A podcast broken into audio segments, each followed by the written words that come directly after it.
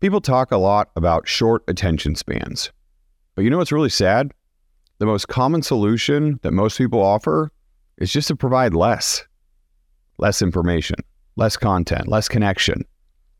And yeah, we can blame social media for some of the problems that we have with short attention spans, maybe even most of it. But I think also a lot of it has to do with the fact that so many people are creating boring content or putting out bad writing or spinning uninteresting narratives. Good stories grab you from the very beginning and then keep you engaged at every opportunity. We just have to get better at creating content, writing, and telling stories. So, what makes for an attention grabbing start to your buyer's journey? That's exactly what Katy and I are going to talk about on today's episode of Own Your Business. What's the formula for an effective hook? Where do you need to use it? And how can you attract and repel your readers? Own Your Business is a podcast for event professionals who want to grow with proven approaches. I'm Sam Jacobson, a sales, pricing, and copywriting expert in the wedding industry. Throughout my career, I've booked hundreds of events for millions in revenue. I've also led teams in premium and luxury markets. Now I coach people like you with my company, ID Action Consulting. It's not easy to run a business, especially if it's a business of one, because we aren't born knowing everything. Like you, I had experts who showed me the way when I was starting out and when I was ready to level up. I hope this podcast gives you the confidence to own your business. Katy Taylor Jacobson, welcome back to the podcast. It is so good to have you on again. I love our little chats, especially when we're talking shop about how to get our clients and listeners more money. Well, that's good because that's what we talk about 99.9% of the time. When we're not talking about our teenagers or our dog, we are talking about work and. yeah, I, th- I think we've gotten better at compartmentalizing it over the years, though, don't you think? I mean, I think so. I mean, but it's no joke. Being a husband and wife team, you know, it's again, this is not the podcast for that, but we should do a podcast on that in the future, like things we've learned as a husband and wife team working together. Should we bring should we bring a therapist on with us to engage in the conversation? We pay our therapist a lot of money as it is, so let's bring her on for sure. I think that'd be great. I mean, it'd be fun to do a joint session that didn't involve talking about our kids. Maybe we could just make it talk about our work. 100%. I love that idea. Let's call her. Okay, good. All right. Uh, listeners, make sure you're taking note. And if we haven't done one in a year that's about this topic, call us out on it because we'll be sure to oblige. But today we're going to talk about how to make you guys more money. And that's really exciting for us because there are so many things that go into the buyer's journey that you can lose a client on and you don't even know. We we get all sorts of wedding professionals who call us and want to know what can I do about this and that and the other thing, and we're happy to provide solutions for those things that you call us on.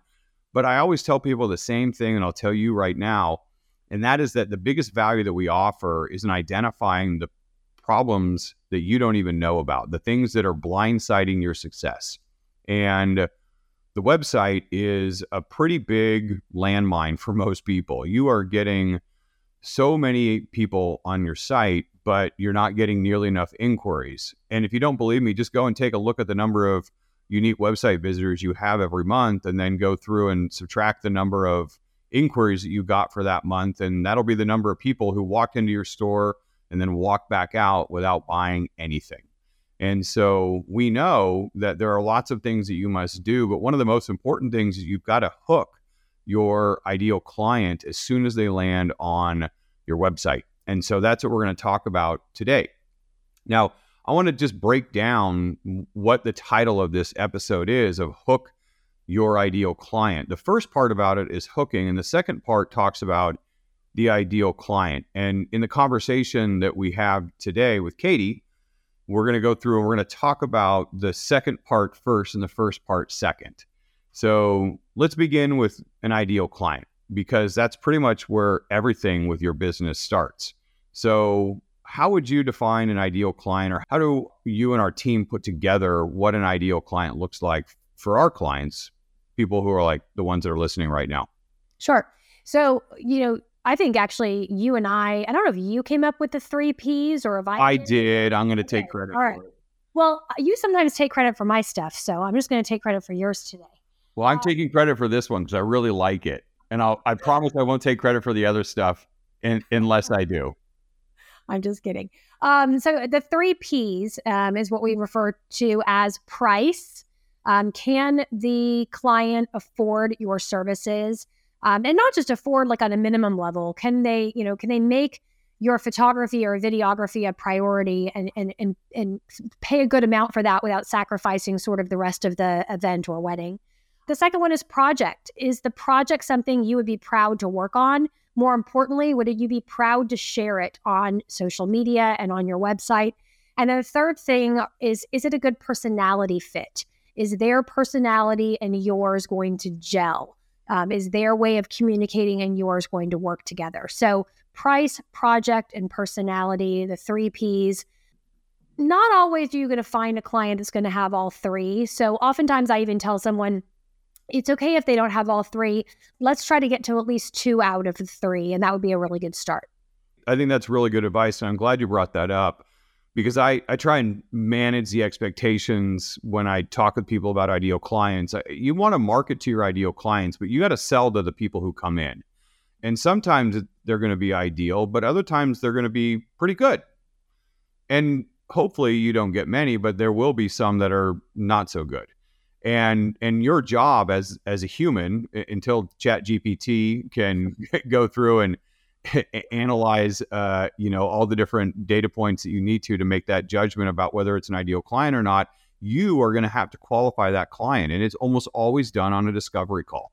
And so you know you want to make sure that they're a good enough fit on a couple of these criteria before you get on a discovery call. And then you want to confirm it when you're on the call. And some people can afford to be more picky than others to work with, sorry, more particular than others to work with only ideal clients.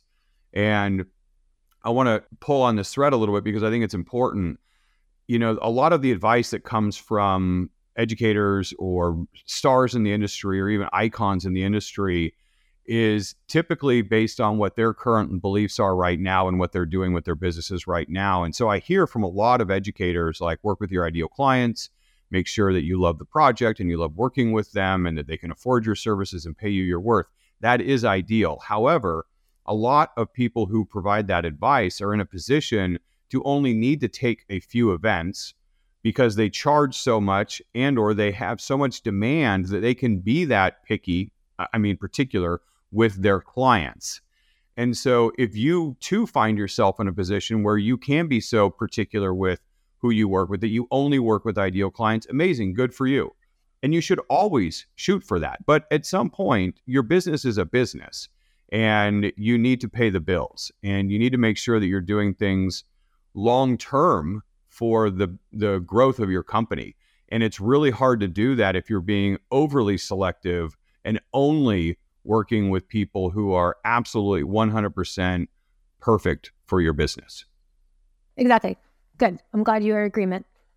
So now that we've got the three P's dialed in price, project, and personality that's what we're paying attention to.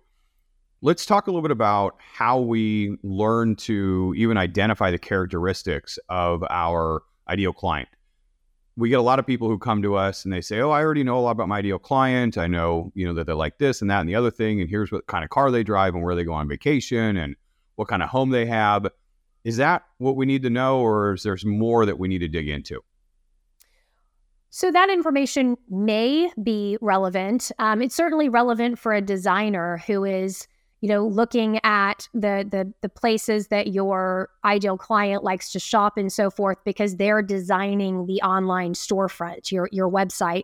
Remember your website is your online store and so they have to consider where do your buyers like to shop what kind of vacations do they like to take what kind of cars do they like to drive what kind of brands are they familiar with because they want your online storefront to feel comfortable for your for your browser or your reader for our purposes of messaging and hooking your reader when they land on your website, it's not as important for us. So, what we have discovered is the stuff that we really want to look at is sort of you got to peel back the layer beyond demographics and kind of dig in even further.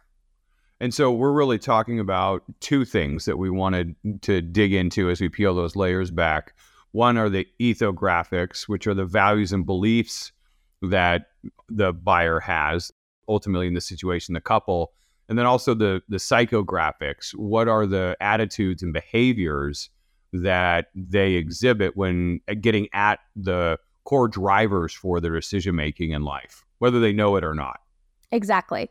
So, you know, the first thing that we want to know about the ideal client is, and this is obvious, but it's super important. We want to know what they want more than anything from you and your product as a service provider. So they want to, we want to know what they desire more than anything when it comes to the outcome of their wedding, the end result of their photographs, um, even what they want their experience to feel like. So we want to get to their biggest desires. We also want to understand what's keeping them up at night related to their wedding or event. We want to know what they're most concerned about, what they're most nervous about. Yeah, and we're not talking about the surface level things here. Again, we're trying to dig in. So if you're a photographer, for instance, it's they don't just want pretty photos. Yeah, they want that. But they want to feel beautiful in front of the camera. They want to feel comfortable in their own skin. They want to look back decades from now during their anniversaries and their kids are looking at the images with them and feel proud of who they were and what image they had at that point. You know, they want to create a legacy and an heirloom for the rest of the their family for generations to come. That they they brought two families together to create their own, and et cetera, et cetera. These are the things that you're really trying to identify in your ideal clients. But we also want to know a little bit more about what motivates them. And this is really core. This is at the root of how people make emotional decisions is that they're looking at the psychological triggers that they probably don't even know are there and they're responding to them. And what you want to do as a service provider is make sure that you understand what is truly deep down driving the decision that they're making. So, what motivates them? Is it a sense of a connection with other people? Is it celebrating life and its moments? Is it picking up and gaining status within their social group? Is it claiming their independence and and their their sense of style for everybody to see how unique and different they are? Or is it something else? You want to know what it is that drives them so that you can then create those messages and that's the what that you're trying to create, but you're also focused on the how and that comes from how they naturally communicate. What communication preferences do they have? How do they interact with the world? And that goes back to our our four buyer types that we talk about quite a bit on the podcast and in our content. And it's really crucial that you know that much about them in those two two key areas what they want to hear and how they want to hear it or what they want to see and how they want to see it.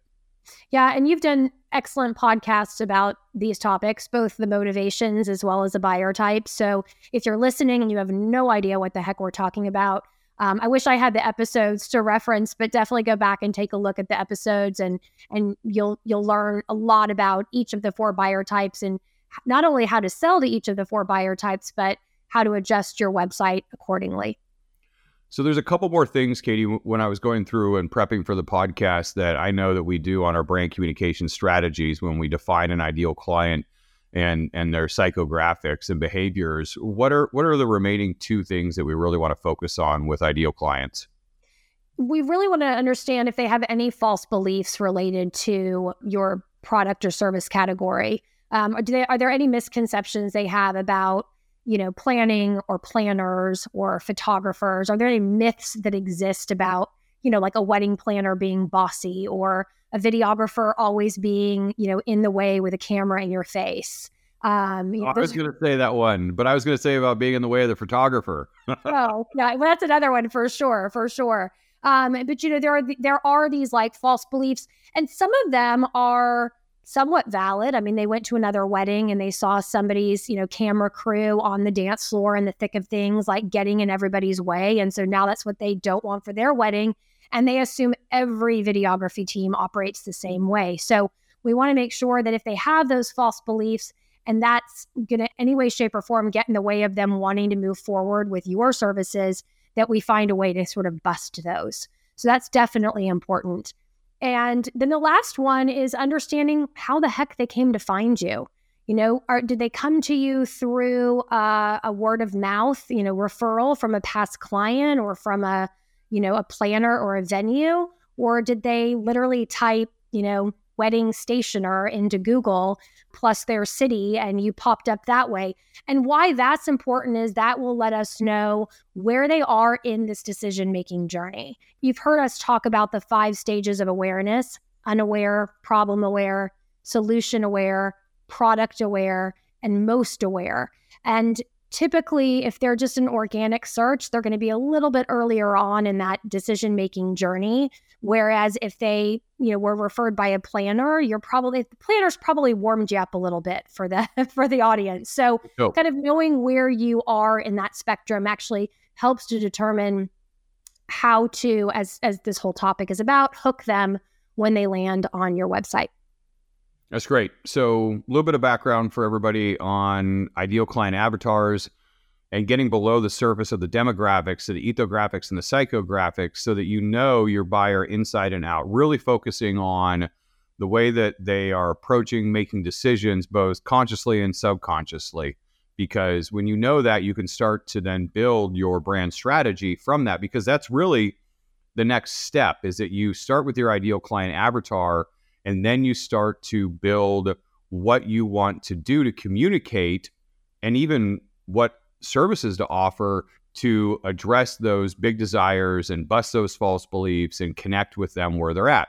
So, for instance, we do a lot of website copywriting for our clients. You know, I started off doing sales coaching and talking about pricing strategy. And over the last three or four years, we've become really a copywriting company. We have six full time copywriters on our team, including Katy. And so we're doing over 100 projects a year right now. And one of the things that we do for every single one of our website copywriting projects is we provide a brand communication strategy that digs into this ideal client avatar, comes up with a profile, and then creates perfect solutions that you as a brand offer for the biggest desires and concerns that address those false beliefs and communicates them in a way that's important and triggers those emotions and all those different things that we just talked about here on the podcast episode. So that really is the next step. I will give you just a quick little shortcut. Eh, Katy might kill me for sharing a little bit of our secret sauce, but it doesn't have to be hard to come up with your perfect solutions. If you know your client's biggest desires and concerns, just lay them out. And then on the other side of the page or in a different column, write down what is your answer to that problem that they have. What is your solution to what that problem is? So if they are very concerned about the videography team or photography team, you know, gumming up the dance floor vibes, then you need to come up with what you do to get those great photos at the reception when people are dancing their faces off without being in the way of everybody. And that then becomes one of your solutions that you then focus your content on not just on the website, but also in your social media and on your blog content. And when you talk about your business at networking meetings and throughout the sales process, that becomes a pillar of your brand.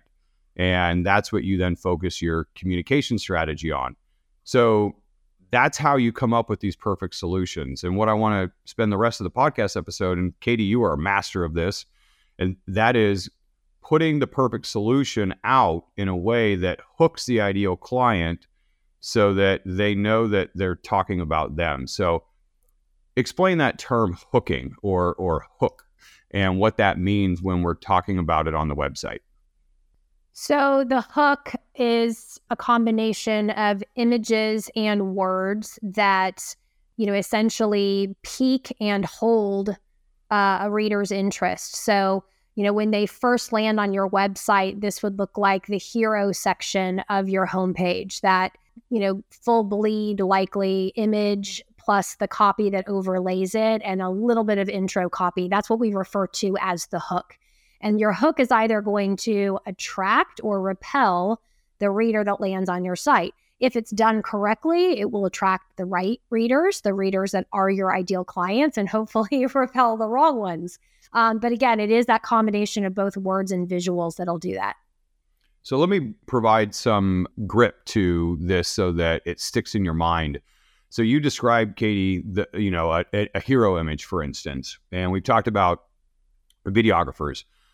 So when we're going through and looking at a client's website, or you're looking at your own, and you're trying to think, what so what do I put there to hook them? How do I know what what image or, or video to select? So let's just say that you know that you're marketing to people who love to, you know, they're work hard, play hard types. They like to dance their faces off you know, they prefer the rehearsal dinner over the actual wedding day because they want to just, you know, party and cut loose and, and enjoy themselves without being constricted by a very tight white dress or a suit. And then you have, say, another couple that is is not so much about that. Maybe they've decided to do uh, a more intimate wedding and they're focused on family traditions and they they really want to have an opportunity to spend time with their family and friends and connect because they don't get to see them very much anymore. So, what image do you put on your hero image? Well, for the first couple, the one that likes to dance their faces off, you would want to put a photo or video showing something that is sensory, something that is active, something that is full of fun and activity and engagement, because that's what motivates them. But if you were aiming for the second couple, you would put some sort of emotional, intimate moment. Could be, you know, a, wiping a tear away, or uh, an embrace, or the first look, or walking down the aisle with their parents, or something like that. That really shows that meaningful connection. So, for instance, I am the the first type of person, and Katy is the second type. So, if I was your ideal client and you were trying to market to me, but you put the tearjerker image or video up, I would be completely repelled. I'd be like, "Mah, that's not my videographer. I'm not doing that." You're gonna be like, "That's so cheesy." I'm like, "That's so cheesy." I don't want like I don't want to sit there and bawl in front of everybody that I know. That's not what I want to look back on and remember. But if Katy was your ideal client and she saw that, she could have been really impacted by it. And she she might have said, Wow, this is a site for me. I want to keep going down. So that's the attract and repel. No words have been said. This happens in a split second and it gets them or not to the next step, which is to then read the tagline or the intro copy that's below. And so in that first section, you've got a few seconds to make that impression through images and through copy and even through the layout of the words and and how how many are there and eh, how they flow and all of that or you're going to lose somebody and never get them back forever. So that's what we're talking about when we're talking about hooking somebody. You bring them in you grab their attention. Now it's not enough just to hook. You have to attract people but you also have to maintain their attention and interest but for this episode we really just want to focus on that hook because so many wedding pros that have websites miss the mark and have extremely high bounce rates. And because they're marketing with the wrong images and and and videos and copy, they're not connecting with their ideal clients because they're putting out things that don't resonate with them. I'm curious, Katy, we do a ton of website reviews. I think we've done something like 75 since the beginning of the year. It's wild. But when we go through and look at these website reviews, what are we seeing in this place where we know a really strong hook should be? What are most people putting in that place? You know, the the image may be decent, but then the the the intro copy, which is also, as I mentioned earlier, kind of part of that hook, oftentimes instead of it being a true hook to meet the reader where where they are, it ends up being a we believe statement. At oh, you read we believe we believe that life's biggest moments are meant to be celebrated with, you know, whatever. Like it's always a we believe statement or a, a, statement of like, you know, ID Action Consulting is a, you know, business consulting and copywriting company for wedding pros. That's not necessarily terrible. They need to know when they land on their your site that they've actually shown up to the right place. So it's not terrible, but it's it's really making the copy more about you as a business rather than them about as the buyer or even SEO, right? I'm, I mean, we I see a lot of stuff on websites, especially eh, you know in headings and subheadings, where you can just tell that they're trying to write to their one reader who is nicknamed Google. And sure, the goal might be achieved by, by having them come into the website. But remember, SEO is about getting people to your website, not hooking them once they get in.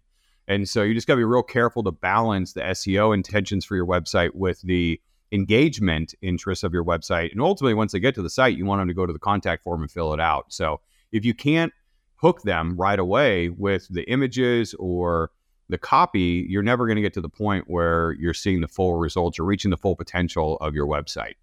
That's true. I hadn't thought about that. Uh, you know, there's a method to SEO and it's like a fine line of getting it in to be effective. You want to obviously have it bring them to the site, but when you read somebody's site and you know it's been optimized for SEO, but it's like in your face, it's a huge turnoff. And and a, and it's not just me that can see that. I mean, any any browser that comes to your site would be able to notice that right away. Yeah. So definitely rely on an expert to to guide you on that. I'll point out here before we wrap up that if you are listening to this and you want to know if your hook is set where it needs to be, one way that you can do that is by asking your ideal clients, your current clients that you love, like, you know, hey, does this resonate with you? Or you can give them a couple of different options for images. I love to put polls out for images and, you know, is this or that. And you can pick a theme and then do like three or four to make sure that you get you know some consistency in the selections but listen to your audience they'll they'll tell you what you need to say you can even test out different taglines on your your your favorite clients or on Instagram and take polls. So that that's a really good way to move forward move the needle forward. But also you can see if you even have a problem in the first place by going to your Google Analytics and checking out your bounce rate. And if you're getting very short time on your homepage uh, and if you're getting a really high bounce rate then that's something for you to pay attention to. If you're seeing 50, 60, 70% of the people land on your site and not click through to another page, you know, from your homepage, that's a really big problem. You've done all that work to get them there, and then you didn't do the one thing you needed to do, which was to tell them they're in the right place. It's like they open the door to the store, they peek their head in, and they're like, "Nope, not for me."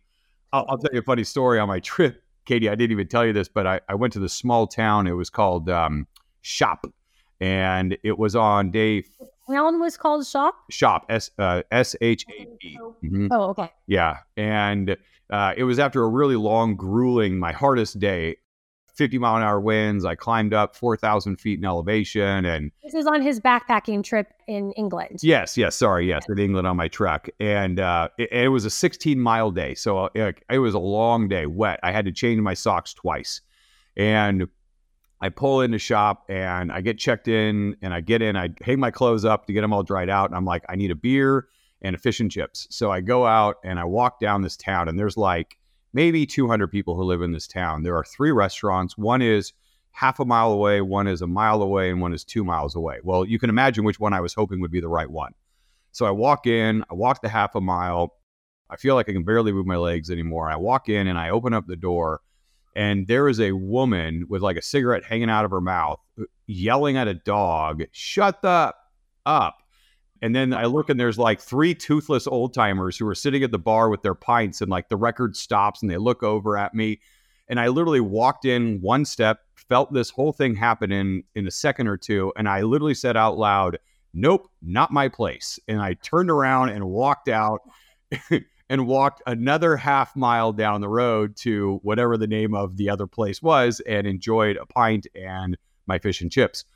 But I tell that story because that's that's a really good analogy for what your couples could feel like if they click on the link to your site and they open up the door by looking at the hero image and listening to the person and what they're saying in this case the woman yelling at the dog I'm sure you're not doing that, but you may not be saying the right words with the copy that you're putting on your hero section or in your intro just below it. And you may get the same kind of effect of somebody going, mm, nope, not my place.